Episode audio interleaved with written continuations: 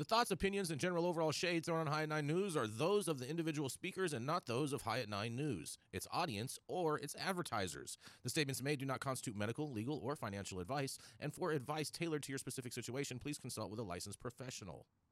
Welcome to the at Nine News Hour, where you will hear from cannabis industry experts and professionals from around the country talk about important topics while shining light on global issues and discussing cannabis as it relates to politics, regulation and reform, data and technology, science, research and medicine, family and parenting, art, celebrities and entertainment, fitness, sports, mental health and wellness, and plant based medicines and entheogenics. Together, we are building a stronger community, fighting the stigma and creating change. With your hosts, Jason Beck and Rico Lamitte, joined by special industry expert correspondents from around the country, and daily antics brought to you by Cannabis. Coming to you live every Monday through Friday at 9 a.m. Pacific Time and high noon on the East Coast. And thank you all for getting high at 9 with us.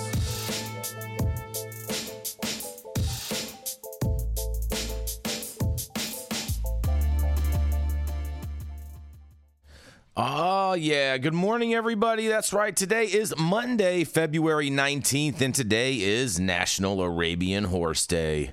It's also National Vet Girls Rise Day, National Lash Day, because everyone loves a good set of lashes, and National Chocolate Mint Day. What do you think about that, Yarrow? Chocolate mint. Okay. Oh Yeah, I, boy. I, I, I, lo- I love it, Jason. I bet you do. much. I bet I bet you you do, much. Rico. Some chocolate mint. And of course, that's right. Today is a federal holiday. It is also President's Day. So shout out to all those dead presidents. You know, we love counting. and the ones walking dead. And oh, that was oh, that was good. Thank you for joining us and getting high at nine with us. It's also high noon on the East Coast. And please remember to like, share, and subscribe to us on all social media platforms. You can look down below on your screen to see exactly where we live on the internet. And we are live every Monday through Friday on YouTube, Rumble, Twitch, Twitter, Instagram, Facebook, and all through our very own website at www.highat9news.com. So thank you to everyone tuning in from any one of those platforms. And today, Rico is out of internet, so today he is calling in because he's caught in the flash flood that is that is engulfing Southern California right now. It is the dope dad himself am. on, on the call in. On the call in, thanks to Adam's amazing tech skills. Shout out Adam and his feathered hair. That's right. But going in first, we have the dope dad himself, the man who is getting blacked out today because of the rain. It is none other than the dope dad himself, Rico Lamitte. Oh yeah, Jason. Yeah. And you know, um, in honor of the blackout, Mm-hmm. you know exactly what this chocolate meant. Oh, oh, I see what you did there. Chocolate mint day. Oh, nice. But, uh, but nonetheless, uh, it's been a great weekend. I got Cali vibes with everybody, seeing everybody out there, and um, you know, taking in the atmosphere. And everybody who was out there with us, much love. Mhm. Can't wait to see you guys again. But um, made a couple of uh, Instagram posts this weekend, and um, if you haven't been thinking about it prior to, if you ever wonder who's looking into those fire ass IG posts, fire ass Facebook or whatever platform you've been posting on, and if it'll have any uh, effect on your personal life or anyone else's, think no more. The Food and Drug Administration is highlighting its scientific review into marijuana that led the agency to recommend rescheduling, according to um, Kyle Yeager over at Marijuana Moment. They're uh, looking into the agency to recommend rescheduling a process that involved comprehensive an, uh, analysis of research, as well as looking into hundreds of posts on social media platforms to see how consumers described uh, cannabis's therapeutic impact. In its 2023 fiscal year drug safety, yeah. So you've been posting it, you've been posting yourself smoking bones, mm-hmm. bongs, all that stuff. It has contributed to the FDA saying like, ah, we, we we've lost this war, and they're pushing towards rescheduling at the very least because everybody's online doing it. Mm-hmm. Um, so the center, uh, this is the uh, drug safety priorities report that was published Thursday. The FDA Center for Drug Evaluation and Research discussed various initiatives that it says illustrate the depth and versatility of drug safety initiatives across the center and, uh, and FDA. That includes the cannabis analysis conducted under a 2022 directive from your favorite president, Jason Beck, Joe Biden. Joe Biden wasn't sure what he's going to do with his uh, recommendation or anything like that. So he said to his minions, go to the hmm. internet. And they did and they hmm. saw Jason Beck interview and be real. and they said, "There's no way we can keep this illegal." as, part of CDER's cross center evaluation of marijuana, CDER Office of Surveillance and Epidemiology completed a review of epidemiologic and pharmacovigilance data sources to inform the 8FA provided to the DEA. It said after the conclusion of the FDA review, the U.S. Department of Health and Human Services submitted a letter with hundreds of pages of research material to the DEA with the Schedule 3 recommendation. DEA is now carrying out its own review before making a final determination, but there were rumors that a decision would be announced two weeks ago, but Biden administration official told Marijuana Moment that they were that they would waive off that speculation. FDA's work to reach a scheduling conclusion also involved a team of social scientists who spent six months conducting a detailed qualitative analysis of online and social media conversations occurring about marijuana. The deep state has been looking into your page, Jason. How do you feel about it? Man, you know, you, you, know, you know, Rico. What I really, what I really wonder about with, with, with all this is what influencers were they really looking at? Like who's who's who? What were the actual pages on social media that they were looking into? That's what I'd like to see this redact. That's probably what was in the uh, the redactions in the report when they actually released it. Yes, but, right. Um, it's a different. They were they were looking at your Instagram pages. Everybody I, that's listening, everybody that's watching right now, they were looking at all of our shit. I wonder if there's a cannabis psyop like Taylor Swift. I think this is confirming that there is. This is confirming a, that there is. oh man. Oh boy, oh boy, oh boy, man, oh man, Yarrow. I, am trying to figure out is Yarrow with us? Adam. Oh, there we go. We hear you, Yarrow. I hear you. I hear you, Yarrow. For some reason, I can't hear you through the uh, Discord. So interesting, weird, weird, weird. We hear you, Yarrow. We, we definitely hear you. Hear you. Give me one sec. I'm gonna load in and load out again. Oh man, look at that! Look Tough at that, Rico. He's practicing. President's Day weekend. Assessment. I'm loading in, loading out. Ra- Yarrow, Weird. Yarrow is is is on top of his pullout game today. Can oh restart. What's restart. that? Are we still going? Yeah, yeah, yeah. No, no, no. We're still going. We're okay. we're, 100 right. percent still going. I mean, mm-hmm. Separ- separately, the, the FDA report said the agency completed an assessment of the capabilities and usefulness of a variety of epidemiologic, pharmacovigilance, and uh, drug utilization data sources for monitoring the safety of unapproved cannabis-derived products. So, pretty much uh, in a nutshell, they for six months the FDA has been stalking cannabis influencers and open cannabis users in both legal and illegal markets. And this is what gave, uh, gave them, uh, got them to come to the conclusion that it needs to, at the very least, be rescheduled, and at the most, be descheduled. So, how do you, how do you guys think about this, man? Um, on one hand, I think it's a good thing that um, you know we've been so positive about cannabis, but on the other hand, like yo, all these social media platforms has been bowing down to the government and letting them scrape all of our data and read all of our shit and look directly at us. Like nobody's safe. Are you going to be thinking twice about what you post now, knowing that the feds have been and will continue to be looking at your social media. Like is Rico Lamitte, the dopest dad on the street for High Nine News. And uh, from a dark black void, but you know what the chocolate chocolate mint. Mm-hmm. blackout specifically. That's right, chocolate. Signing off. Oh. What do you think, Jason? Rico, I'll tell you. I'll tell you what. In, in in regards to this, you know, I've always believed in putting on a good show for the federal government, and so I'm going to continue Yeah. to post and and you know trend and all of that all of that good stuff. Um, Yeah. yeah, I'm, I'm, I'm going to continue to influence, and hopefully the government is looking at my posts and is listening to the things that we say here on High at Nine News because we should not be going to Schedule 3. We need to de-schedule cannabis. And if I could tell the DEA anything, I would be telling them that. I think also that um, make sure you guys are, are careful about what you're putting on these posts. Dude, the, the government is outwardly and openly saying that they're watching your shit. Rico, what do you what, uh, what, what do you think? I, I wonder I wonder if if Mark Zuckerberg had anything to do with this because you know they have a pretty bad cannabis policy at Meta, Instagram, and Facebook, and they're probably like the federal government is like, hey, you guys have too much drug content on your platform, and Facebook is probably like, oh man, you know we can't we can't clean it up. It's too much. It, it's too many too many profiles for us to be able to monitor all at once, and da da da da da da, and all these all these fake bot profiles and all these little trapper pages and and and whatnot. They're like, it's just really hard for us to for us to monitor, and so therefore now since they can't do the work of the government, now the government is just caving in because they can't police the streets themselves. Yeah.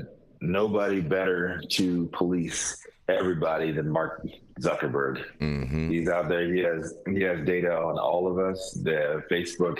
If if the Trump election when he won, Mm-hmm. Cambridge Analytica. If if if, if that didn't said- teach you anything about the scope and the and the reach of Facebook and the ability to mine data, uh, people's sentiment, people's movements, people's uh, uh, uh, people's actions, Mm-hmm. then um, I, I don't know what what what, what will Rico. move you in that direction. Rico, you mentioned you, you you mentioned you said the election that Trump won. So I want to know which one were you referring Yeah. to? 2016, Cambridge Analytica. you know the the, the, the Russia Russia Russia campaign. Okay, 2016, not 2020. Okay, just want to make sure that we're you know I'm Yeah. saying, you know, he's about to be the three-time Yeah. champ.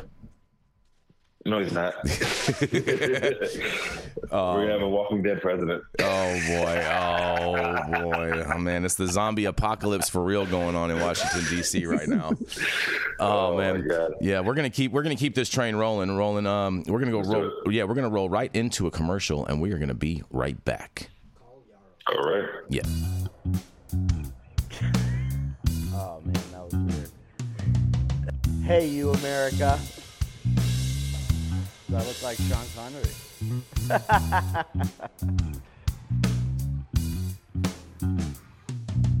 Good morning, America. Saman Razani coming to you live from sunny Los Angeles, California, with the one and only highest host, Mr. Jason Beck, smoking on the best weed in the world. Did you know that we have an audio only version of our podcast?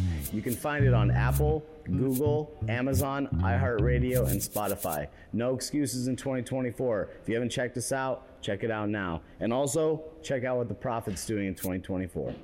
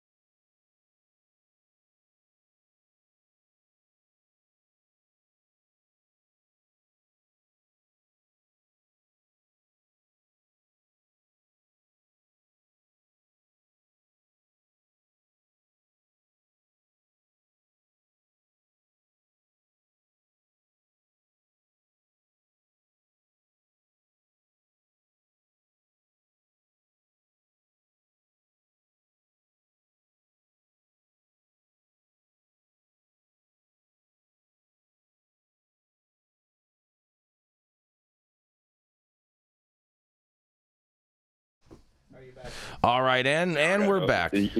And we're back. Thank you all so much. We, we we had a little technical difficulties. We're making sure that Yarrow can get in through the rain and all this storm and everything, and now we have him. So Yarrow, welcome. Thank you. Thanks Oh, for yeah. having me. It oh, is Oh, yeah. raining oh, cats Oh, and man. dogs down here. It is. It is. Good, good, mar- good morrow, Yarrow. oh man, you guys, you guys. It's a fun little President's Day show. Not, Yes, it is. loo- loose and easy.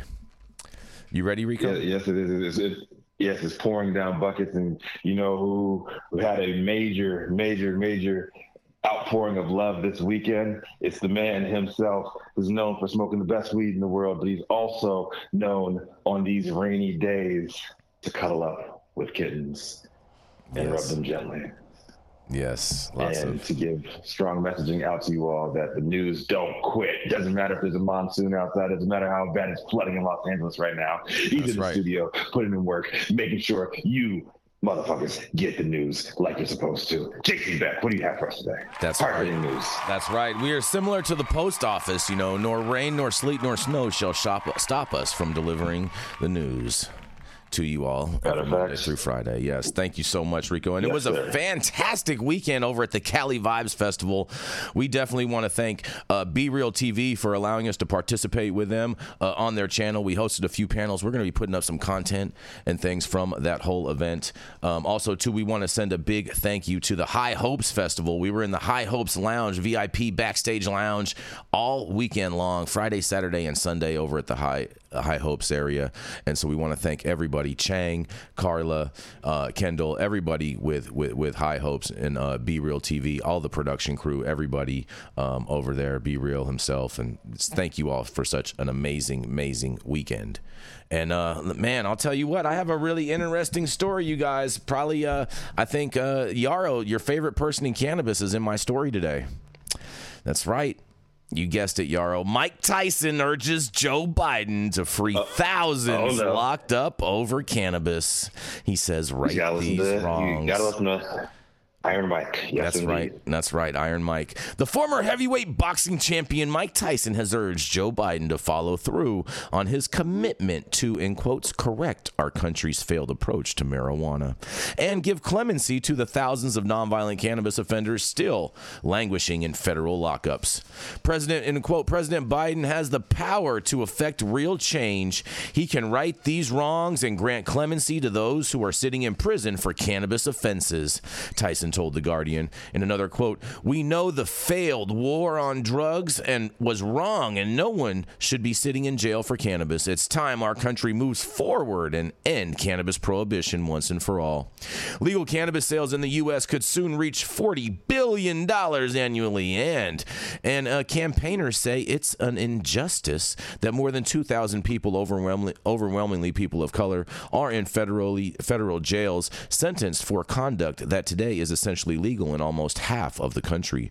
With adult use cannabis uh, legal in 24 states, about 30,000 more are in state penitentiaries for nonviolent cannabis offenses. Activists say with data patchy, Biden doesn't have the power to pardon those offenders, but Tyson pleaded with the president to to pressure the states to do so. Biden has been accused of misleading voters in his messaging over his pardon for people convicted of simple marijuana possession offenses, in line with his campaign promises to decriminalize cannabis. In quotes, no one should be in jail for just using or possessing marijuana, he said in October of 2022. However, as of nine months er, nine months earlier, in quotes, no offender sentenced solely for simple possession of marijuana remained in the custody of the Federal Bureau of Prisons, according to the U.S. uh, Commission. Those who remain in prison face charges including drug trafficking. In a video for a Reform, a campaign cannabis brand founded by Weldon Angelos, who served a 13 year prison sentence for selling less than $1,000 worth of cannabis before he was granted clemency in 2016, Tyson said it, be- it begrudged him uh, that people were doing murderers' time for trafficking a mild medicine. The White House will receive a letter on Tuesday penned by Tyson, a cannabis advocate and entrepreneur, which says it's high time. I wonder if High Times paid him to say that. The authorities reconcile with communities, including people, including uh, poor people and people of color, who have paid uh, the heavy cost of the U.S.'s so called drug war. Even for those who sold cannabis and are now free, their criminal records are often a serious impediment to finding work. In a quote, the war on marijuana is over, Mr. President, as seen in legalization efforts across the country and in polls showing that most Americans oppose marijuana prohibition. Tyson wrote in a letter to Biden through a categorical clemency grant, you can declare an end to the federal warfare on our own people and mark a new era based on peace peace and prosperity. Tyson's letter comes after the rappers Drake, Killer Mike, and a host of other chart topping artists told Biden in a letter in 2021 that enough is enough. No one should be locked up in federal prison for nonviolent marijuana offenses. In 2019, Jerry Heymon, a former college football player, was federally sentenced to 10 years for distributing large amounts of cannabis despite his home state of California having legalized medical cannabis in 1996. The state sanctioned adult use sales in 2016. 2016. And in a quote, I'm I'm loyal and love helping people in need, he wrote in an online bio. Prior to, to this incarceration, I graduated college and was launching a dispensary. I'm a man of God. Most importantly, I'm a kind hearted person, he says.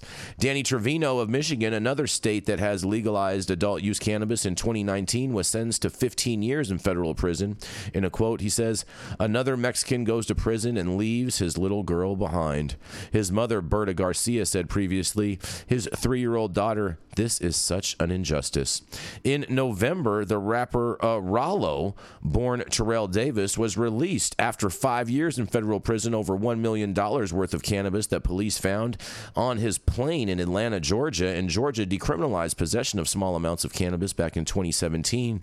And High at Nine's very own Luke Scarmazzo is mentioned in here, and it says Luke Scarmazzo became the last known Californian to be released from prison for federal cannabis trafficking charges in February of 2023 after serving nearly 15 years for running a licensed medical cannabis dispensary that was ruled to have so, that, that was that was ruled to have sold to patients without a prescription. In quotes, he says, It didn't feel like we were wrongly convicted, but it felt like it was an injustice, not only for the amount of time we received on a first time drug offense, Scarmazzo told CBS.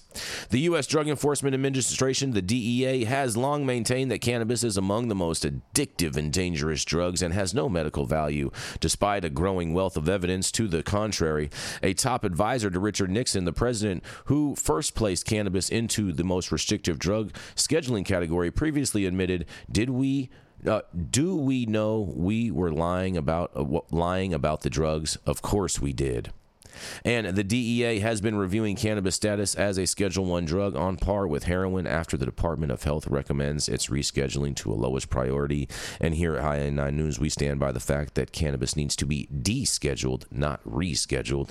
And I'm going to digress and see what y'all have to say about this. I'm sure you guys got an earful. I'm so tired of that convicted rapist getting more than his 15 minutes of fame. I understand we have a Judeo Christian society theoretically based on the redemption and and forgiveness. That is between God and Tyson. I do not forgive convicted rapists. And all y'all who stand in line at some booth to get your picture taken with this gentleman, shame on you. There are a lot of amazing athletes out there, and certainly the convicted rapist should not insert himself as a spokesperson for a criminal justice issue. issue. Wait until you have no blood on your hands, and then come back and get your additional 15 seconds of fame talking about all the cannabis prisoners out there. Look, I love the show. Thank you so much for educating me when it comes to pigeons and doves and all them little flying furry little creatures, but you are still a convicted rapist. yeah, yeah. I, I, you know, I, I, I, have two things to say real quick. Yeah. Number one, I would have loved to hear the reading of this and to hear Mike Tyson say peace and prosperity. number one. That would have been great.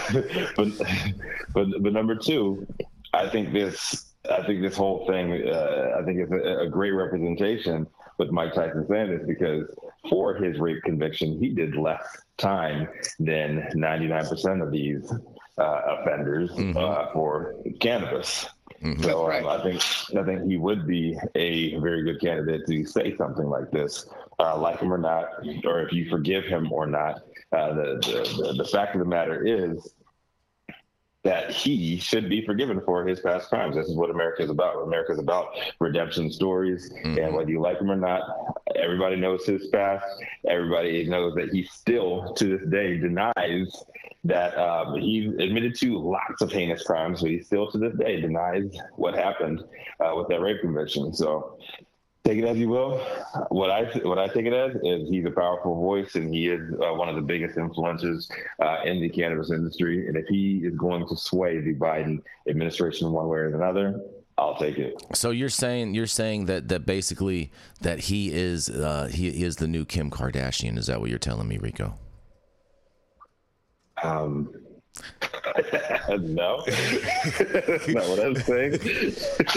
I, I, I- I think let, let, let me let me let me double down here for a Mhm. second, okay? Go for it, please, Yarrow. I think the You can notion was that Kim Kardashian was finally going to use her visibility for something beyond selling a When product you, when a you think show. about the visibility of Kim Kardashian, what do you think of, Yarrow? what are I you think- seeing? I think close my eyes, run in the opposite direction. I've never watched this show. I don't know why you're famous. I don't want to sell, buy your makeup You know- or your, you- you- your you- women's line. you know- of, you know what of I think girdles. of? But but You seem you seem angry. no, I don't Yarrow. want to know what you think of, sick man. uh, no, I, I, I- I think I think of the Sir Mix-a-Lot song, Yarrow. I think of the Sir Mix-a-Lot song. You know, I like big butts, and I cannot baby got lie. Back. I get Yeah. it, but but but what what Kim Jason did it, was not me. finally took Kim finally took her 15 minutes of fame and attempted to use her position to highlight a real issue, and and and that was really really cool. But I think Tyson has had more than Doing the same. 15 minutes of fame, and we don't need yet another self-anointed spokesperson talking Well, about Tyson- an issue that's nothing. Tyson has real talent. Tyson has real talent. Do you think? Hold Yeah. on, I, I have a question. I have a In the question. ring. More than 15 minutes. He's Do you- got he's got real talent in the ring, but he's still a convicted rapist. Do you think? Don't get it twisted. There are a lot of amazing artists out there who could take that 15 minutes, but who anointed this cat? Like not This me. America. This, this, It this, is this America. is America, y'all. America. In- in- Right. In America, um, America, people hover towards and they follow flawed people. Why? Because they're flawed as well. I'm So- flawed too. I just don't have flaws in the flawed. sexual assault category. That's all. That's Oh, all. That's Man. true. That's, Yeah, Yarrow, I have a question true. for you. But, but he did his time. He did his time. He did his time. That's right. And he proved once again the duality of our criminal justice system and the way in which resources affect outcomes. Mhm. And I'm not mad at that because I know that that's a place where I have an opportunity to help change that. Right. But Right. again, this notion of redemption is between our society and the person who paid that price. It's not between Hey, me. hey, y'all, I am not obligated. are, are you are you a Bob Marley fan? Are you a Bob Marley fan?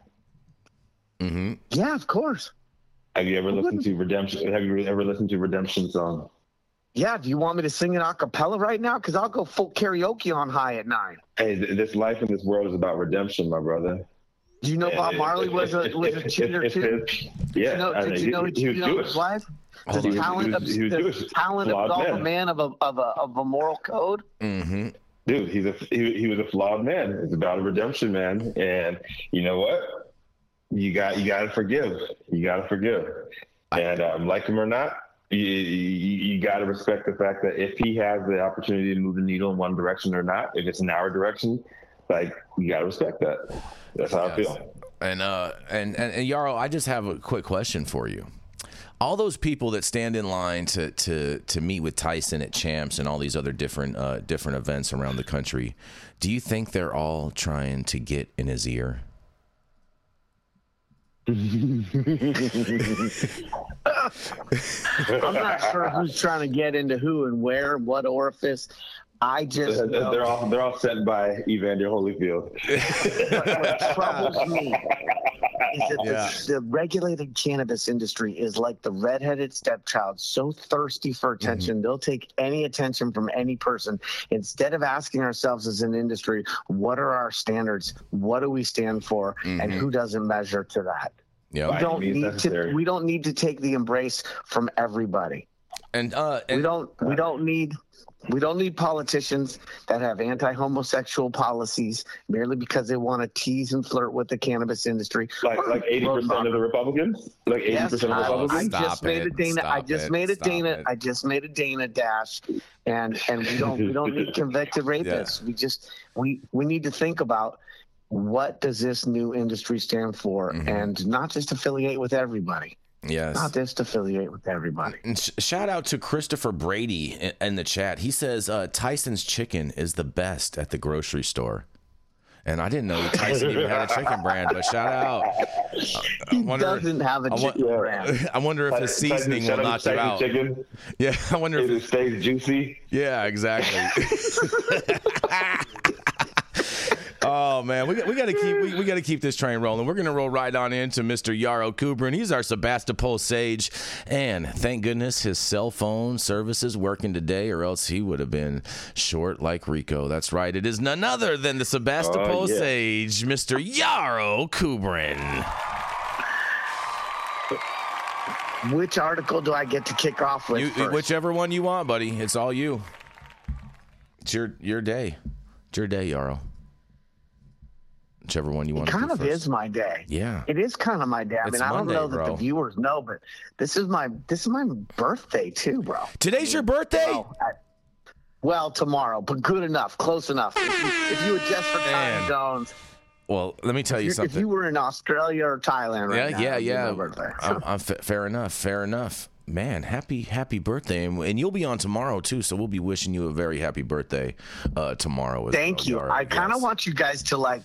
I want you to circle my table and then hand me like a really wide sombrero after you've sung my song and clapped your hands in a really activated manner. Are you, That's s- what I are, really are, are you saying that because tomorrow's Taco About It Tuesday?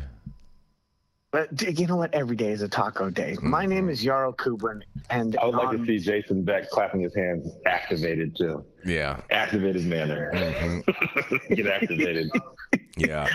So let me kick off this first article today, Monday, February 19th, 9:32 a.m. This is Yarrow Kubrin, High at Nine News, calling in when the weather tries to prevent you from seeing my little face. Yeah. Hundreds attend First Cannabis Farmers Market in Cleveland to learn how to grow marijuana. This is by Tino Bovenzi, Bovenzi and just got updated Sunday morning.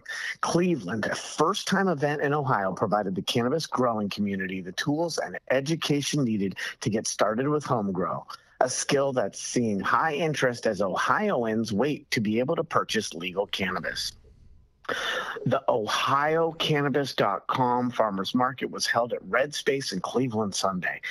Quote, this is an exciting time that people can finally come in and get access to genetics, talk to other breeders, talk to other growers, learn the techniques they're going to need to have to have success early on so they stay in the hobby, organizer Johnny Cannabis said. Cannabis is one of the demo class and Cannabis is one of the demo class instructors who's providing beginners with valuable information that will allow them to home grow successfully. He's proud of the strong turnout, an indicator that cannabis culture is being accepted by Ohioans. People have been smoking weed and growing it in Ohio this whole time, Cannabis said. It's been your neighbor, your friend, your doctor, and your uncle. They're all in this lifestyle. They just had to keep it quiet. Now people have the ability to come above ground and be proud, or at least not be afraid that they are a cannabis user. Close to 40 vendors participated in the farmers market selling seeds, fertilizers, clone, arts, general merchandise, and food. I feel really strongly about the industry and getting started on the right track, really pushing the education and helping people be successful. Julie Doran of MIGS Fertilizer said. Vendors like Doran are confident issue 2 passing is a step forward to break the stigma surrounding cannabis and its health benefits. They have always tried to make cannabis altogether look like the devil's lettuce, like it's going to hurt you and ruin your life, Doran said. It's time that people come to these things and see that it's perfectly that that it's perfectly just like tomatoes or any other plant that you can grow and it's actually very medicinal and helping people. these quotes are very Ohio, and let's just be clear. With Ohioans still waiting to purchase recreational marijuana from dispensaries without a medical marijuana card, growing your own supply can serve as both a workaround and to save money long term. Cannabis said there will be more farmers markets events held around the state, starting in Circleville on March 23rd, and a festival and a farmers market in Canton in April on April 20th. It's been a great success, he said. Everybody has had an amazing time today, and we're looking forward to putting these things on regularly. So let me kick off a little bit of commentary here. I like Ohio. I like the Ohio cannabis market. And as the director of real estate for CanDev, we were successful in controlling 15% of the real estate that was that was given dispensaries in the medical round. And I, I really appreciate that Ohio is becoming adult use. I don't know that this is the best depiction of Ohio cannabis culture. And anybody who names their last name cannabis, yeah, you're really trying pretty hard, brah. The next thing I would say is absolutely having information, instructions, tutorials, and guidance on how to do a home grow is is a, is a place that most markets need more education. And I'm excited that pretty soon we'll go to Ohio and somebody will look at me and mention living soil and the ribosomal uh, benefits of, of whatever they've put into their dirt and, and, and have some very deep dive when, when it comes to cultivation. But I would also just say that ultimately, failing in a home grow or making mistakes in a home grow or learning through experience in a home grow can be just as enriching as pulling a monster plant. And that doesn't get to happen until we decriminalize and home gardens should always, in my opinion, be a part of any regulated cannabis policy. I've said that many times before. Hmm. Anyway, this is Yarrow Kubrin, High at Nine News. I'd like to hear what my other guests have to say. What do you guys think about little farmers markets teaching people how to grow their backyard ganja? It sounds like Ohio has already leapfrogged New York and their successful deployment of a farmer's market. Mm. oh, I see what you did there, Rico. That's some serious shade on New York. That's some serious shade in New York. Saying. Yeah, but I just, I'm just saying. I, in New York. Yeah, I, I, just, I just threw in the chat. I, I, I, I said, I think, I believe Ohio residents need to thank Michigan State for legalization, Yarrow because it would have never happened. It would have never happened. You know, you know, Michigan, Michigan, that Michigan. Oh, Mich- oh, sorry, Michigan. Yeah, sorry, Michigan, Michigan. Because yeah, uh, the national champions, Wolverines. Yes, yes, because if, if the Michigan Wolverines would not would not have won, then there would be probably be no legalization in Ohio. They would have been complacent. Yes, they would have been. They they would have had no fire under them to push them to you know, uh, green light uh, legalization and move forward because they had just got their asses kicked by the Wolverines the week before, mm-hmm. and these uh, these motherfuckers in in in in, in Congress were like, no, not again, not again. yeah. So i do I successfully completed at least eight or nine real estate purchases for dispensary locations in Ohio. And I have to say, Ohio was a great place to operate. The people that I had an hmm. opportunity to interact with, whether they were tradespeople, escrow people, attorneys, I want to go there. I would love to visit. I want to bring the fishing poles, bring the boy, and go enjoy Ohio because Ohio was good to us, and the people there were great. And I like the market, and I like that it's going adult use, and and I think Ohio is going to be a, continue to be uh, an interesting and exciting market and one worth participating in. Mm-hmm. Maybe something in Ohio. Yes. Yeah. Now, now, Yarrow, I have, I have, a, I have a question in regards with this. Who, who was it that was actually selling flowers at the farmers market? Was it home growers or was it the actual producers that are licensed in the state of Ohio? Well, it doesn't say that they were able to sell flowers at the market. What it said was a lot that I didn't see. Maybe I just need to drink another cup of coffee before I read these links. But it okay. did say that there were 40 vendors and that they were selling everything from food to nutrients. And I think I think the idea was to come together in the open, talk about home grows now that they are legal and that they are going to sort of use these events, these experiential marketing opportunities to teach people how to do a better job in their backyard. Mm-hmm. But the truth is, if you have a very few number of plants, it's not terribly difficult to grow cannabis if you have a couple plants that you give a lot of attention to. The mm-hmm. hard thing in cannabis is growing quality at scale, that inversely proportional relationship between quality and volume. You find the same challenges when it comes to food, right? Good luck mm-hmm. getting three Michelin stars with a mm-hmm. buffet. Probably not going to happen. But growing one or two plants is not very difficult to do a good job, in my opinion. Get yourself a little bag guano, get yourself a couple worm casings, and and and and play with the plant. Talk to the plant. Yeah, eh, I'll Do tell a you. little yoga with it. I'll tell you what, Yarrow. little If stretch if and eh, you, if you if Play, you want, play some classical music. I, I I know where I know where there's a Michelin Michelin buffet. I know where there's two of them. There's one in the Wynn Casino, and there's another one in the Cosmopolitan Silver Spoons. Those are two amazing buffets that you should definitely try someday. As long as I don't need to sit next to any convicted rapists, I'm looking forward to enjoying those breakfasts. I mean, oh man. Uh, Now, now, now uh, I What if you don't know he is? What Yeah. if you don't know he's a, he's a convicted rapist? Yeah, and, and now, Are you now, still gonna sit next to him? He's he's not gonna know. He's not gonna know. But I I, I- wonder I wonder Yarrow. I, I could just picture myself at, at, at this farmer's market, and I'm willing to bet there was probably a lot of bushels and bushels of THCA flower available for sale. What do you think about that? I would tend to give Ohio Ohioans the benefit of the doubt, with the exception of people who make their last name cannabis, and then when I try to quote them in an art form that says cannabis, it's confusing because I don't know whether I'm talking about the plant or I'm talking about this guy. But aside from those folks, I would give Ohioans the benefit of the doubt in thinking that they came there for the education and the free flow exchange of ideas, and that they wouldn't jeopardize their uh, public facing events by trying to push a few zips here and there or what have you. I I mean it does show a picture in the link of people selling clones and so I'm not sure what their regs are and how much outside of that somebody or some people may have been but I think a lot of these states are just happy to see things go away from criminalization and towards normalization and I don't think most people are going to try to jeopardize that by doing something that's too overt. Mm-hmm. Mm-hmm. Fair enough. Fair enough. Any any any clothing clothing uh, th- thoughts on this, Rico? Um, yes, I do have some uh, some closing thoughts on this. Mm-hmm. Um, let me know if you guys can hear this. Okay, I know we're in a storm and everything, but yeah, you know what? Oh yeah. Here we go.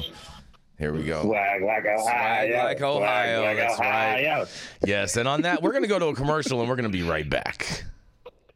The control tower from Highly Educated has perfected the dab. Utilizing the concept of thin film evaporation, you can waste none of it and taste all of it.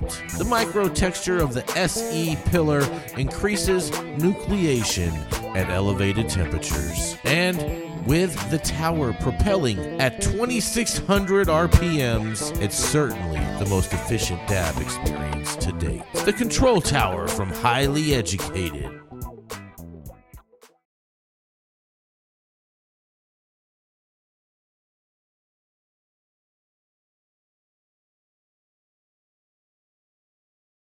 On and we're at the promo motion. And so we want to make sure that you hit that like button. Also make sure you subscribe to the channel if you've not subscribed already. And all of the articles that we cover on today's show you can read directly on our website at www.highat9news.com and well, matthew st germain could not be with us today. Um, his his family has recently just started a, a gofundme. Their son came down with a severe illness and they're not 100% sure exactly what is going on but the doctors are looking into it and we hope to have an update on him uh, so, sometime sometime later this week. But we will definitely keep you posted. We are posting uh, the the uh, barcode for or the Scantron link, whatever the thing you guys QR codes that you guys call these things, um, that will take you to the GoFundMe page. So we are encouraging people instead of doing any type of super chat or anything like that, if you would be so kind as to uh, contribute to their GoFundMe, I know they would super super super appreciate it, and we all here at High at Yes, Nine indeed. wish the whole Tristan family, um, everybody, the whole St. Germain's, a much love in this in this time of need, and, and and and we're here for you guys for whatever you need. And on that, we're gonna roll into our final last commercial real quick. I'm Jason Beck, and this is Smoky Vanilla. And if you want to feel as good as I look, then you need to get yourself a stretch and smoke with Smoky Vanilla. That's right, baby. I'm Smoky Vanilla with my background in kinesiology. I'm a sports massage therapist and stretch coach. I focus mostly on athletes who have chronic pain or injury due to their sport, or the legends of the chronic in the game, baby. Oh, yeah, you know what it is. We just stretched and now we're gonna smoke because you know what it is. That's right. I love intuitively creating a session based on the individual I'm working with. We'll go through a few assessments, look at the past health history, injury, or anything that's still affecting you today, and create a customized session just for you. Let's go.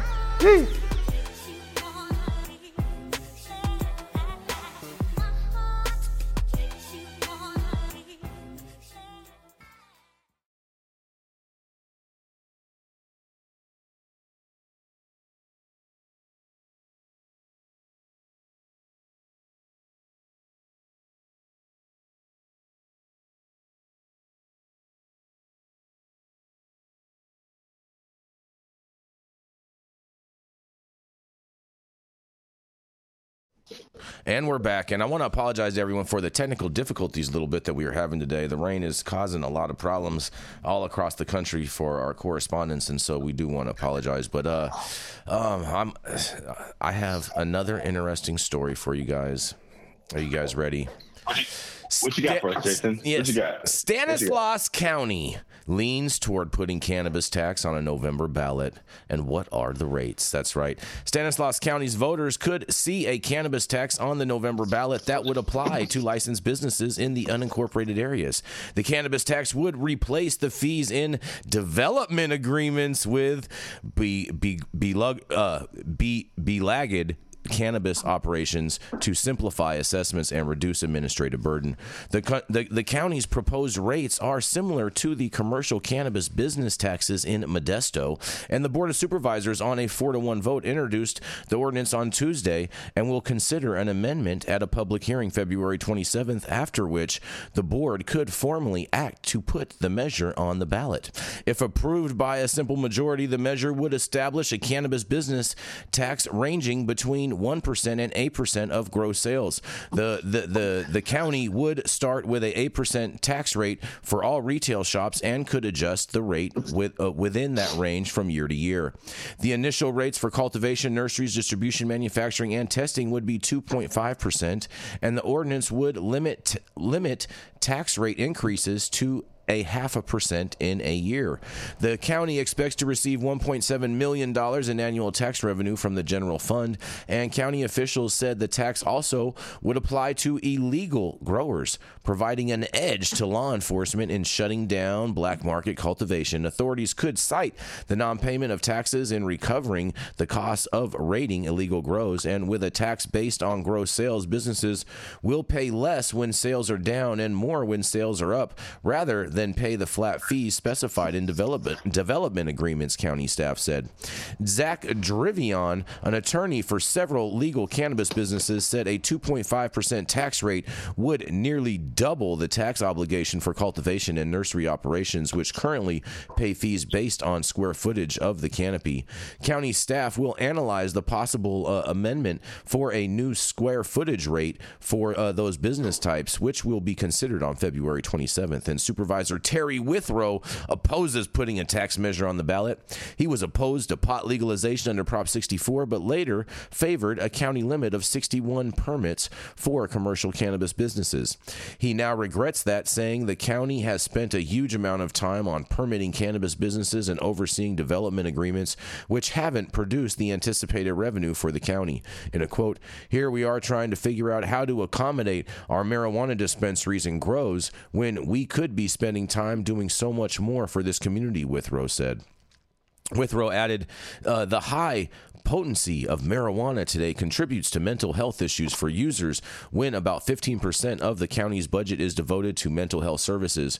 Withrow said he's uh, he's talked with a mental health professional about the effects of high potency marijuana and as of February 1st there were 16 active development agreements with cannabis businesses in the count- county's unincorporated areas after 8 development agreements were mutually canceled and business owners saying the black market marijuana trade has an an unfair advantage have complained they're not able to pay the fees in their development agreements. California's legalization initiative in 2016 reduced criminal penalties for illegally growing, uh, illegally growing, making it difficult for law enforcement to stop the illegal trade. And the annual budget for the county cannabis program lists 4.4 million dollars in appropriations for the sheriff's department, fire and agricultural inspections, the district attorney's office, chief executive office, environmental resources, planning, and parks. But the program budget is adjusted based on anticipated revenue. And in a quote, definitive revenue projections are approximate due to the unknown future of total gross revenues from existing cannabis operators on a, county staff report said. Well, well, well, you guys, I just wonder if these municipalities are ta took a look and to see what happened with the whole Patterson debacle with Catalyst, and now are just backpedaling on these development agreements, wanting to just take these taxes directly to the voters. But I'm going to digress and see what y'all have to say about this. You with us? Are, are you guys there? I'm here. Okay. All right. What do you think about this, Yarrow? Development agreements. I was actually I was actually going to let Rico get the first word. 'cause, You Okay. know, most of the time I can't even shut up. You know, it, it seems they haven't they haven't learned shit from Patterson, huh? I, well, no, that's why I'm saying I think they did. That's why they're going to the ballot box. So then that way they can remove these development agreements because uh, the city of Patterson just got it handed to them by the Elliot and the crew from Catalyst. Well, it seems like Elliot and his team were successful in making sure that the weed for the people message is getting out Mm-hmm. and the people speak before the government That's walks. right. Very, very true. I mean, I think that, you know, if we think about the history of some of this, even before uh, Patterson, we saw some rollbacks in Stanislaus in respect to uh, permit fees. This was some number of years ago. That might have been Calaveras County, not Stanislaus County, as I start to walk down that dusty memory road. I think counties really need to be very, very mindful of the money that they're taking in what they're doing with that money, whether they're creating revenue or profit centers out of these things, or whether they're just taking in enough fees to administer these programs. I mean, the bottom line is permit is a form of taxation, right? We all know that. And so, uh, and we know that the cannabis industry across the board is uniformly overtaxed. And we also know that overtaxation is a strong driver for a healthy underregulated market. And so I think that we need to take a very lean approach to imposing costs and fees and uh, uh, on on cannabis operators, and let's see this industry be sustainable and profitable before we start thinking about ways to extract value out of the industry for other causes or purposes. Mm-hmm. Very, very true. very true. We're getting ready for time, and we have uh, two more stories. We're going to run to our last commercial, and we're going to be right back.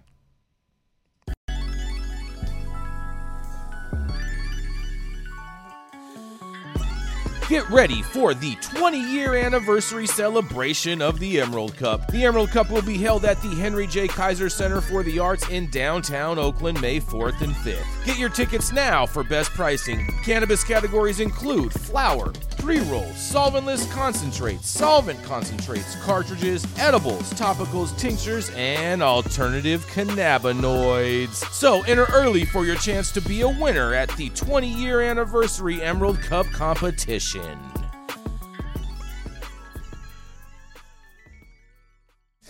Oh, yeah, that's right. Coming back next. That's right. It is the Sebastopol Sage, Mr. Yarrow Kubrin.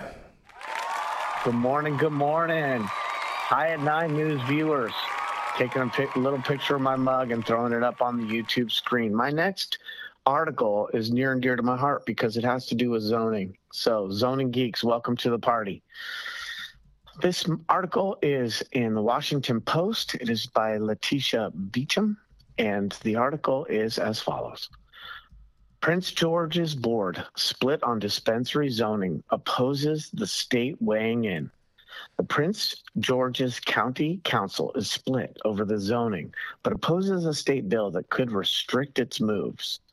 The question of where new cannabis dispensaries should set up shop in Prince George's County divided the council last fall, igniting a layered debate about quality development and the potential for legalization to advance social equity in a county harmed by the war on drugs. While council members never settled on whether to restrict new shop locations, they are nearly united in opposing a move by state lawmakers that would block them from doing so in the future. Twin bills slated for state legislative hearings later this month would limit local governments from establishing specific zoning requirements for dispensaries that are more restrictive than state guidelines, effectively ending an enduring debate in the affluent, majority black Washington suburb. Cast by proponents as an effort to protect dispensary owners struggling to break into a new market, the proposals, council members said in interviews, would silence local voices on an issue that directly impacts them. This week, the body wrote a letter to its state house delegation stating its opposition.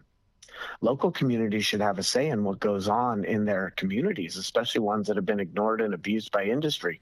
Council member Krystal Oriadha the Democrat District 7 said in an interview, Oriadha, who co sponsored legislation that would have relegated new dispensaries into industrial zones in the county, said many of her constituents fear a green rush of shops clogging county arteries already saturated with vape shops and liquor stores. At a public hearing over the proposal in the fall, many county residents expressed those concerns within the broader context of what they said is lacking in swaths of Prince George's amenities, and decent grocery options. The concerns of liquor and smoke shops are issue are issues that Prince George's County leaders have created, not the state, said Del C.T. Wilson, E. Charles, who sponsored House Bill 805. The counties will have a say, but what they're not going to do is treat dispensaries any differently than they currently treat alcohol, he said in an interview, noting Prince George should have a sizable number of licensees from marginalized backgrounds. The state is in the process of setting up a lottery for applicants seeking a recreational cannabis license under Maryland's first round designed to foster social equity, with lawmakers championed as an argument for legalizing recreational marijuana in the state. Maryland legalized recreational marijuana last summer, spurring sales and excitement about the economic boost and provided equity that social justice advocates touted. People seeking to diversify the cannabis industry in Maryland told the Prince George's County Council in the fall that requiring them to locate in industrial zones would pose hardship. The county's own lawyers in September warned that the proposal could be subject to a legal challenge, a concern echoed by the Maryland National Capital Park and Planning Commission. The proposal came up for a vote in November but did not pass. Under Wilson's bill, a place zoned for a liquor store could also be zoned for a dispensary. That doesn't mean that wherever there's a liquor store, a dispensary right next to it, he said. There's going to be less than 300 cannabis licenses for the state, he said. This can be no more burdensome than what you use to zone liquor stores. Wilson is concerned that if a county like Prince George is successful in relegating dispensaries to only industrial zones, it could create a domino effect throughout the state where wealthier, whiter communities choose to only place dispensaries in the poorest parts of their county, mimicking years of systemic policies that disenfranchise more minority communities. Since the citizens of the state made it legal, lawmakers must make it safe and accessible and affordable, he said. In order for it to be accessible, it needs to be spread out fairly throughout the state. Prince George has the second highest number of zip codes in the state eligible for the Maryland social equity criteria, with a total of 18 zip codes where cannabis charges exceeded 150% of the 10 year state average. Baltimore had 19. About 90% of the people arrested in Prince George's County for possessing more than 10 grams of marijuana between 18 and 19 were black, and black people comprised about 64% of the population, an American Civil Liberties Union analysis found. The organization's research shows that black and white people consume marijuana at roughly the same rate. Ensuring that racial minorities aren't overlooked in the cannabis industry after being criminalized for possession and other marijuana related charges is also of importance to some council members. Council member Wanika Fisher, D District 2, added tried to add amendments to Ora Oriadha's proposal in the fall and abstained from voting on the letter to the county state house delegation this week, citing concerns that outright opposing a bill could prevent the county from being heard in future discussions where amendments could be on the table. Fisher a former delegate and lawyer, has been vocal about the county council's push for limitations on the cannabis industry, stating concerns about stifling the industry before it starts and warning about the county's creating legislation that could cause it to be sued. I care about my residents first and foremost, and I don't want the county sued or in a position to put businesses behind because we're not doing the right thing, she said. I think that's why this bill from the state is trying to put some guardrails in place. Making a move that could limit small minority owned businesses doesn't sit well with Fisher, she said. The thing about this industry is moving. The thing is, this industry is moving, and we've already been left out so far behind, Fisher said. Sometimes doing the right thing is not always the most popular thing. So let me kick this off for my fellow panelists here on High at Nine News, because zoning is something that's near and dear to my heart. Zoning is to real estate like DNA is to a living organism. It lets you know what the highest and best use of that property could be and what we've seen with narrowly allowed zoning opportunities for cannabis businesses, be that retail or otherwise, is it creates real estate pockets where the value of those locations goes up like a balloon in a way that increases the costs for entrepreneurs before they've ever had the opportunity to collect any revenue. And the idea that you would relegate retail activities to an industrial zoning is already like tying one hand behind the back and then saying go out and run a race.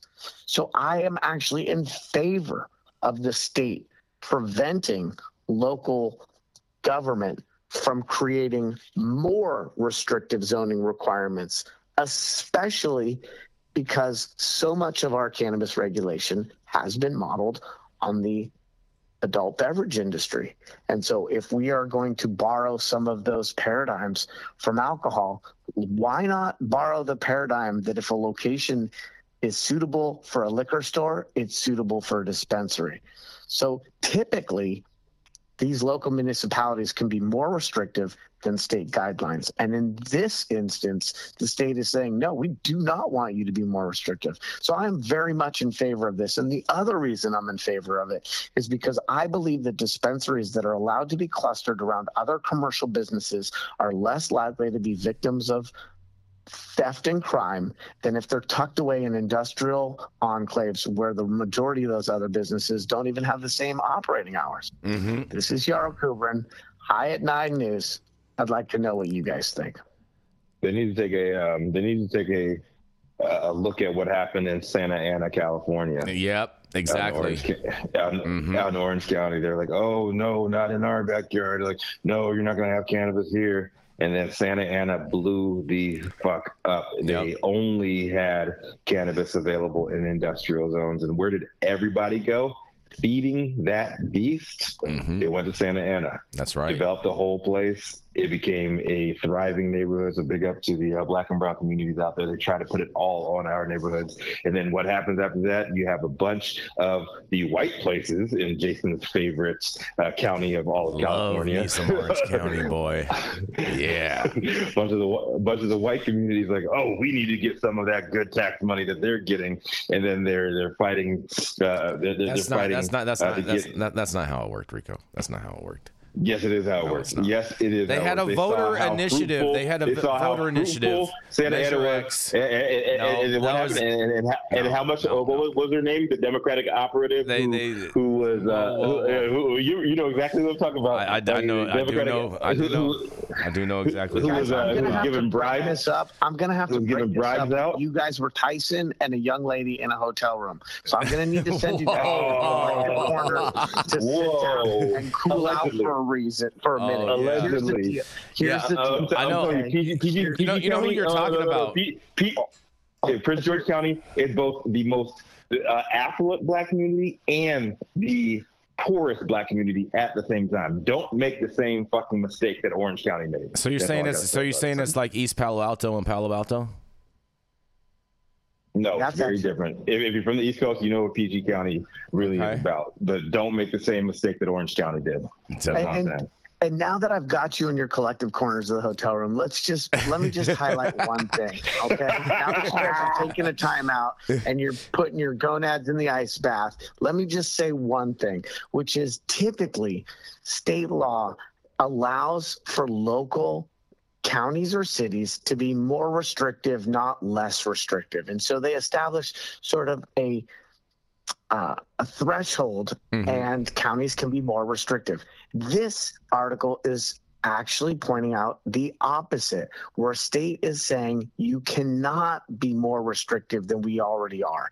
And the reason why they're doing that is because dispensaries have been the redheaded stepchild of commercial use of properties, and they have been relegated to these funky areas and zonings that don't make a ton of sense and have not been treated like CPG business that everybody says it is. And so if you have a retail store and you're stuck in an industrially zoned area next to a tire place and a welding place and a wood supply place, those usages are inconsistent with the way in which the rest of those other businesses, what, what the, that makeup is, what that profile is of, of neighboring businesses. And so in this instance, to say treat it like a liquor license, where a liquor license, once you have it, can be venued at a variety of locations that conform with CPG considerations, traffic count, parking, proximity to blah blah blah blah blah.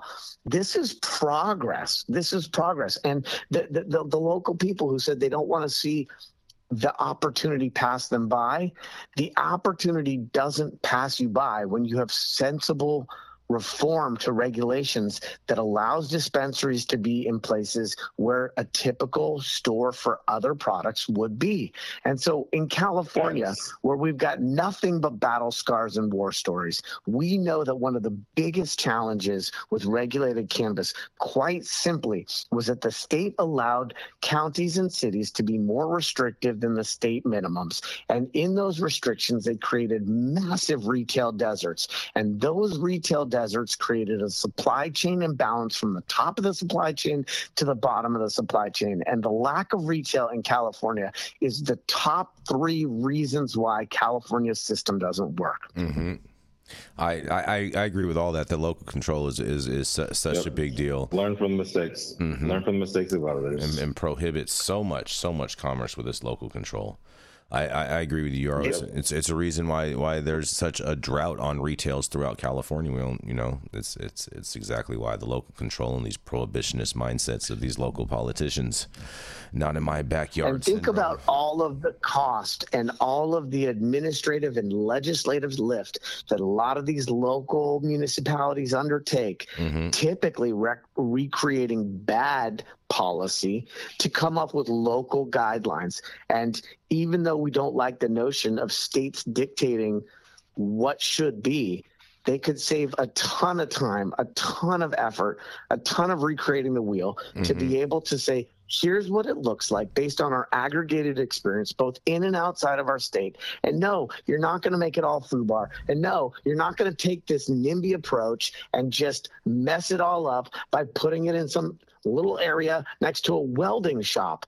When grandma wants to go get whatever, she doesn't want to go next to a welding shop, next to a tire shop, next to some funky industrial neighborhood. There's no such thing as a good industrial neighborhood, right? Let's be really, really clear. Mhm. It's industrial. Highest and best use in an industrial neighborhood is businesses that make things for a Yep. living. There's no curb appeal. And then you want these cannabis entrepreneurs to be successful, but the unregulated market can sell their product wherever they don't get caught. And you're asking Yeah. the regulated market to go sell it right behind Big O tires? In, in- Come yeah, in, in, in the same alleyway where the where, where where the illicit market is. Yeah, where you used, where, yeah, where you used to buy, and then Yeah. and then you were you were putting you were putting these legal operators under the pressure of fighting against the illegal operators mm-hmm. because they are already posted And up the, in the, the same other thing that chaps my hide the way the way it would if I had visited Tyson without What what what consent what what, is- what is- chaps your hide? Like more I'll than tell more you than sandpaper chaps my condoms. Oh, More Yeah. than sandpaper Here condoms. I'll Yeah. tell you what chaps my hide. When we create a narrow eye of the needle by having overly restrictive maps and zoning requirements, what we Mhm. create is real estate bubbles. And in those real estate bubbles, investors and operators have to pay too much because we create these artificial paradigms that create scarcity of locations.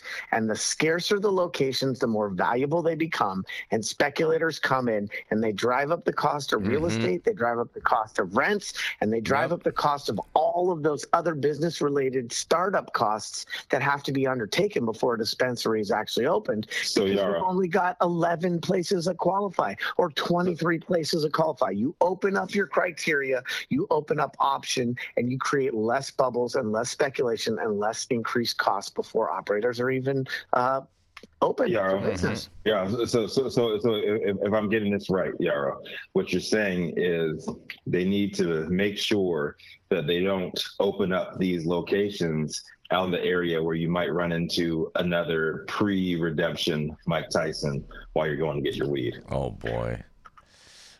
Oh man. You know what? You know what? I would, Uh, yeah. I would like the Don't take the bait. Don't take the bait. Don't zoning take the bait. Don't take the bait. to be with consent. Don't I'd take- like the don't take the conversation about appropriate zoning to be with But hey, consent. hey, on the flip, on the flip side, on the flip side, you might run into a pre-Ray J, Kim Kardashian. Oh boy. Oh man. Consensually released on the internet. Well, uh, I'll tell you what. I, I, I'm going to roll into this. I'm going to roll into this last story since you guys are all just rolling around, all rolling around with jokes today. Man, and and and I, th- I really like this story. I'm I'm happy to to end the story. I think we're gonna end it on a high note, on a big bang, because it's illegal to possess both guns and medical marijuana in Pennsylvania, and this bill would change that. You guys, pow pow pow. Pennsylvania has had legal marijuana since 2016, but under the state's Uniform Firearms Act, medical users cannot own a gun. Dan Laughlin is trying to fix that. The Erie Republican senator is introducing legislation to amend the act to allow users to own a firearm. He said, This is about sticking up for our constitutional rights and individual freedom. In a quote, uh, it's a legal product to treat symptoms with and it shouldn't have anything to do with your Second Amendment rights, he said. The restrictions are not limited to Pennsylvania, and a change in the state code alone won't change things on a federal law, um, which also prohibits users from owning a firearm. Laughlin said he was inspired in part by a lawsuit filed by the Warren County District Attorney against the federal government regarding that policy. He said he was surprised the United States hasn't taken steps to remove restrictions, but that doesn't mean he can't do something on a state level. In a quote, I can't change the federal firearms form, but I do have the ability to at least change how Pennsylvania does their medical program, he said. Michael Geer, president of Pennsylvania Family Institute, is against the bill, arguing that mixing guns with marijuana can be deadly. In a quote, he says, with no approved dosages or formulations for specific health conditions, there can be no confidence that users won't become abusers, he said in a statement. Most Pennsylvanians understand it's a dangerous thing to mix mix high THC mind-altering cannabis products like that sold at dispensaries with deadly firearms. Laughlin is uh, spons- it has sponsored multiple pieces of legislation aimed to remove restrictions on medical marijuana or legalize adult use marijuana, and he joked about effectively becoming the Republican face of cannabis legalization in Pennsylvania. In a quote, he says, "I think that's probably a title that I've earned, right?" He said, Well, well, well, I think this is fantastic news for Pennsylvania. And shout out to this patriot, Senator Dan Laughlin out of Pennsylvania. We appreciate all of your hard work. Thank you for fighting up for our rights and freedom. And what do you guys have to say about this? I've got some strong opinions about this. I mm-hmm. believe that until expungement reinstates Second Amendment rights, that we have a lot of people in this country that have been denied the Second Amendment right due to their previous cannabis convictions, mm-hmm. and that that that is an unfair restriction on someone on on on the, on the rights as articulated or enumerated in the Constitution. I am appreciative that this Republican is acknowledging the limitations of what he's doing by by quoting the fact that it doesn't change things on a federal level. And I am not so appreciative of the Pennsylvania Family Institute and Michael Greer or Geer um, because when you have these organizations that say, you know, they're the Pennsylvania Family Institute, these are these really vague, nondescript names for organizations that doesn't really give you a sense of what their true political agenda is. And so when I went over to their website, they look like they are part of the Koch brothers family of disinformation organization. Hold on, the Koch brothers are pro cannabis now. Well, they Pro are they pro women's rights to choose? Are they pro? Are they pro? I mean, look, they they've started spending money to seed the cannabis industry with people who see things their way. Don't make me say the name of the person in Sacramento who certainly benefited financially by getting their training. I mean, They're, indoctrination. they're, they're war profiteers. And real. a- They- they in- absolutely. And so they make so Say much money their off names, of say their names. injustices. Yeah. Coke- Coke. Yeah, Jason, Jason's always down for a good coke binge. Yeah, so, so, so this, this notion that the that that this organization that was that got the opportunity to chime in, Michael Greer of the mm-hmm. Pennsylvania Family Institute, Family Institute. Pennsylvania. Right. That what they do is they cloak themselves in these nondescript but worthy names. Like, of course, everybody's for family. You wouldn't be against family, would you?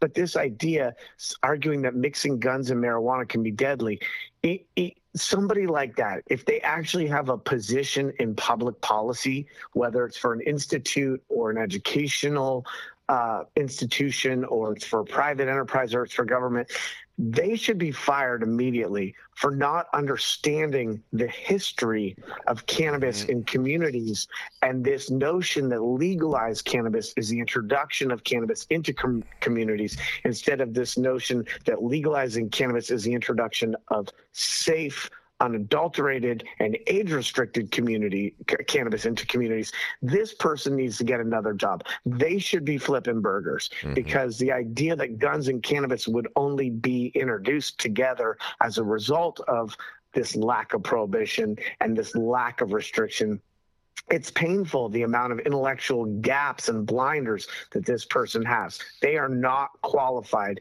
to opine. And so, even having a quote from them skews the potential readership's perce- perception of this issue because this guy doesn't know what he's talking about. Like, not even close. Like, you'd be better off. I wouldn't even let you babysit my kids. You're that dumb. Hmm. And so, Yarrow, Yarrow, Yarrow, Yarrow, are, are you aware of the origins of why the Second Amendment was put in place initially? I'm Yeah.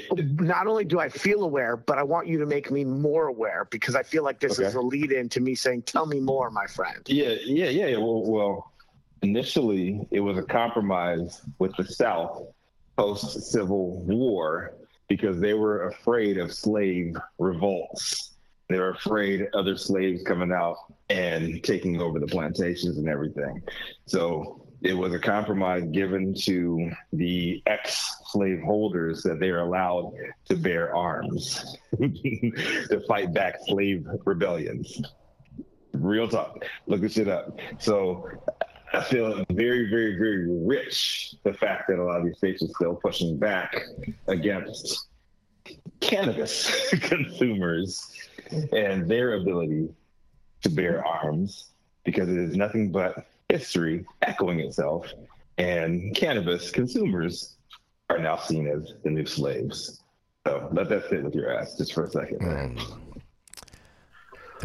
I would, I would, I would, I would also go so so far as to add that, in my limited understanding, the first group that really promoted open carry was actually the Black Panthers in the late '60s in California, mm-hmm. and not some mm-hmm. Tea Party "Don't Tread on Me" And, and, folks. and, and, and what, and what happened after that? what happened after that? So that you're stealing my lines. The Okay, assault that's rifle- not fair. What happened Go after that was they. What happened after that is they found ways to criminalize cannabis activity, prosecute black men, give them felonies that meant they would never open carry again. So, again, I'm not wearing a tinfoil hat. I'm just using some California history here. But the the the way in which a felony conviction took away somebody's right to own a firearm. And I'm not talking about a 500 round bazooka. I'm just talking about a simple boomstick for the country. Uh, uh, there are, you know, mountain lions in our hills. There are hogs that'll run you over. Um, there are people who actually uh, carry a firearm just for protection from animals. in the areas that I live. But I would argue that the criminalization of cannabis and the disproportionate, the purposeful disproportionate impact on black men was a way of disarming a community. Absolutely. Hmm. Well, well, well. Interesting history lessons right there. And, and so I like that this guy is, is is broaching this conversation because this is a conversation where you really get a litmus test over whether Mm-hmm. someone is a libertarian or not, right? I, I, of- I would say I would say a true Republican. Say they're libertarians. I, I would say a true they come Republican. up against some. Well, that's being generous to Republicans for sure. I, I, to, to me, I, I- I believe that that if you're not if, if you're not uh, for cannabis gun rights and and you're trying to restrict cannabis, you're not about personal freedom and liberty, and so therefore, I, I You're not. seriously can wonder if you should call yourself a Republican because you're you're you're not about personal liberty and freedom. Well, as both soon as women, as soon as women can have the personal liberty and freedom of making their own reproductive choices between them and a doctor, I might become a Republican. I think you are a Yeah. Republican How- every, how every about that, Jason? How about- How about that, Jason? When, when when are Republicans going to really be about freedom? Yes. When's that going to happen? I, R- Rico, I'm not, I'm not, I'm not touching that issue with a ten foot pole. You guys are trying to set me up for failure So, so over here. Rico, Rico, Republicans are about freedom. They're about the freedom of Russia to do whatever they want and to make sure that Michael Flynn is still celebrated. Shout out to Michael Flynn, General Michael Flynn. My, my, Yeah. my, hey, hey, hey, hey, Yeah. Michael Flynn got his redemption, right? He, he got his uh, shit exonerated, right? Yep. Yep. He he he did. He did. The whole Russia hoax was a whole big old Russia Russia nothing burger. It had nothing to do with the Russia hoax. Like Mhm. Michael Flynn did Mhm. did his Michael Flynn duties and uh, lying and Man, you guys you guys took this down dirt. a crazy crazy rabbit hole right at the end. This is this Flynn, is yeah. Flynn is the Oliver North of the 2020 Stop the cap. Oh my gosh! Take the oh my. Stop gosh. the cap. Oh my Stop gosh. the cap. Oh my Stop the gosh! We need to go to overtime for this one, Yarrow. Yeah. And- and Oh. Jason needs to be mic'd up. Oh, on that note, on that note, thank you all for joining us for another rainy episode of High Nine News. Sorry I couldn't be in video for you guys, but um, yeah, you guys want to challenge me? I see you, I see you motherfuckers in the uh, in the chat trying to challenge me Mhm. on that uh, comment that I made. Do some googling, find out mm. for yourself. But big shout out to our super fans showing love, getting their comments posted live on the big screen. Our live audience and online supporters catching us across all media platforms. Tuning in each day to the headlines of chaos, also known as the developing cannabis industry. To our vetted correspondent team tuning in from all over, bringing this much needed variety of perspective and your respective opinions to the table. To our production team, Cloud Media Partners, all of our sponsors keeping the lights on and our AV struggles to a minimum. Looking forward to working with more of you in the future. Um, as always, Cannabis Sativa L, the reason I9 News team reads these headlines every single day. Thank you too, baby girl. It has been Rico. Monday. Yes, sir. Yes, sir. I would like to close us out with a little bit of a tribute to the St. Oh, Germains. oh, oh, oh, okay. on that Uh, screen. yeah, I, I was gonna give it to you. I was gonna give it to you. You, were gonna get it, So Yarrow. I- You were gonna get it. So yeah, you're gonna you're, you're I'm gonna get taking it, it. Yarrow. I'm just taking it right now. No, He's no, ripping the oh, ball. you're taking it like Mike Tyson? You like, like Mike Tyson? I'm, I'm taking it All right, hold on, hold on, hold on. Let me finish. Let me finish. Let me finish. Hey, let me finish first. All right, so it has been Monday, February nineteenth, twenty twenty four. The show's over. Hope you've all been blessed with top industry headlines, and it was enough for you to put in your pipe and smoke at least until tomorrow. My name is Rico Lamitte, the dopest dad on the street for High Nine News, cannabis industry's number one daily news show. And now we're going to give it right back to Yarrow Kubrin for a touching message on the St. Germain family. Let's do it. So I just want to talk a little bit about the St. Germains for a second. I live in Sonoma County, and before I ever had the opportunity to meet them, I had heard of them, and they were friends of many of my friends. And what I know is that good news travels slow, bad news travels fast, and false news travels at lightning speed. And all I had ever heard about this family was how stand up they were, how amazing they are. And I had heard this from multiple people through multiple spheres of influence. And then I met them because my daughter became friends with their daughter. And next thing I know, I'm texting parents for pickups and drop offs, and I'm having these logistical conversations with a family that I had heard of for years. And what I have come to understand personally personally through those interactions with them is just how amazing this family is, how stand up they are, how dynamic and multifaceted, but also how committed they are as parents and as community members. And so I don't know them as well as I'd like to, and I haven't known them as long as I want to. But what I will say is in this era of dwindling resources, in this time when there are multiple things that you could put your money into, at this time in our country when the interest rates are high, inflation's through the roof, there's conflict in the Middle East, go look at Ukraine, it's all bad. Here's an opportunity to do a small thing to make a big difference in a family's life. And I just really encourage everybody to hit that GoFundMe, not because you can, not because you're feeling flush, but because this is one of those small chances to have an oversized result for a family that deserves nothing but blessings. And if you've ever seen High at Nine News and you've had an opportunity to watch Matthew come in and riff, ramble, and rant and talk about what's important to him, the theme that I always take away from being a guest when he's present is his commitment to the betterment of society through an improvement of connection between people. And that is special. And we need more people like that pounding that drum, carrying that message, and still being able to be functional and supportive fathers in their own immediate sphere. And so I just say, hit that like button for the St. Germains. They're an amazing family. This money is going to go to help their son with genuine medical issues. He's going to UCSF, which is the specialist hospital on the West Coast when you got real things you got to work on. And much love to them. And at the end of this, if you wouldn't mind, when this show ends, just take a minute before your next thing and say out loud to whatever you believe, please help the St. Germain family now. Yes. Thank you for saying that. You know, like all all jokes aside, we always have fun kicking it on here at High Nine News. But um, the family in need, and like I said in the comments, is not just to the High Nine family, but he is an absolute gem to the entire cannabis community. Period. And his family Very true. right now. And if, if, if, any of you guys out there watching, listening right now, um, reach out to us on the same on the same note, we would 100% support you too.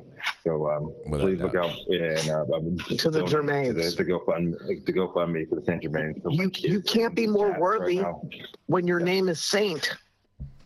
That's yes. cute. That's cute. He is, he is he is the he is he's the he himself one. is the immortal. He is the immortal one. He's been living for thousands of years and his family is just right now. So please contribute to the GoFundMe. And uh, remember, it's always we for the people. Big shout out to Catalyst. Big shout out to everybody supporting us today. And um, no matter what we get into arguments here at uh, High Nine News, it's always love. I love you, Yarrow. I love you, Jason. And um, but also at the same time, fuck y'all. Yes, sir. oh yeah, that's right. That's right. You all have an amazing day today. Happy Monday, President's Day. Great Monday. Yes. Thank yes. you, brothers. Yes. Current President's Day, Jason.